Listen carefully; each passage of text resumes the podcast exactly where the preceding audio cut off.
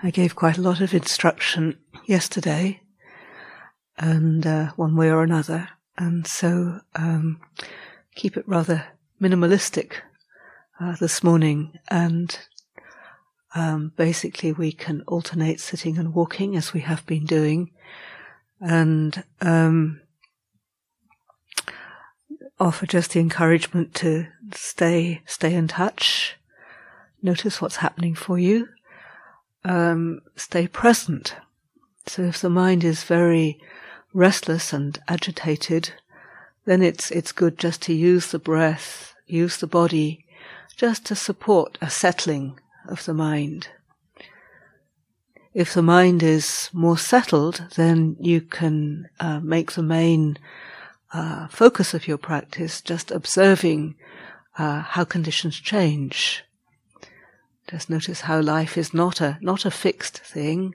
Thoughts are not fixed. Even the most persistent and difficult and apparently entrenched thought or obsession is not fixed and solid.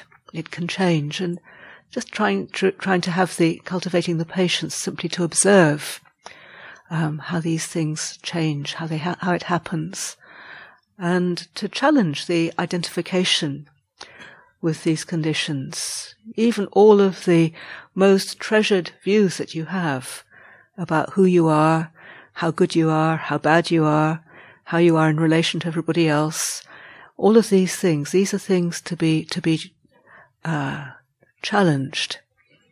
Um, the Buddha said, if you think you're, if you think you're better than somebody else, that's wrong view.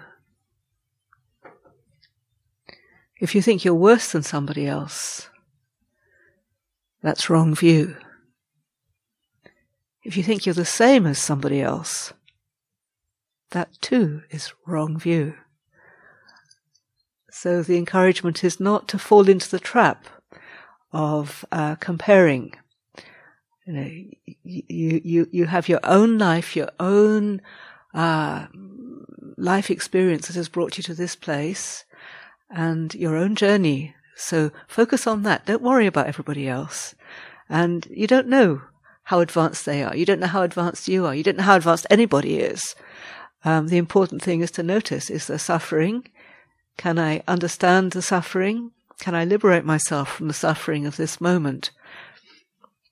Uh, to focus on your own, your own, uh, experience and, uh, just to, to, to stay in touch with that all the wanting and not wanting and fears and concerns and worries, frustrations, irritations, anger, rage, boredom, whatever it is, uh, be curious about that and don't worry about what anybody else is going through.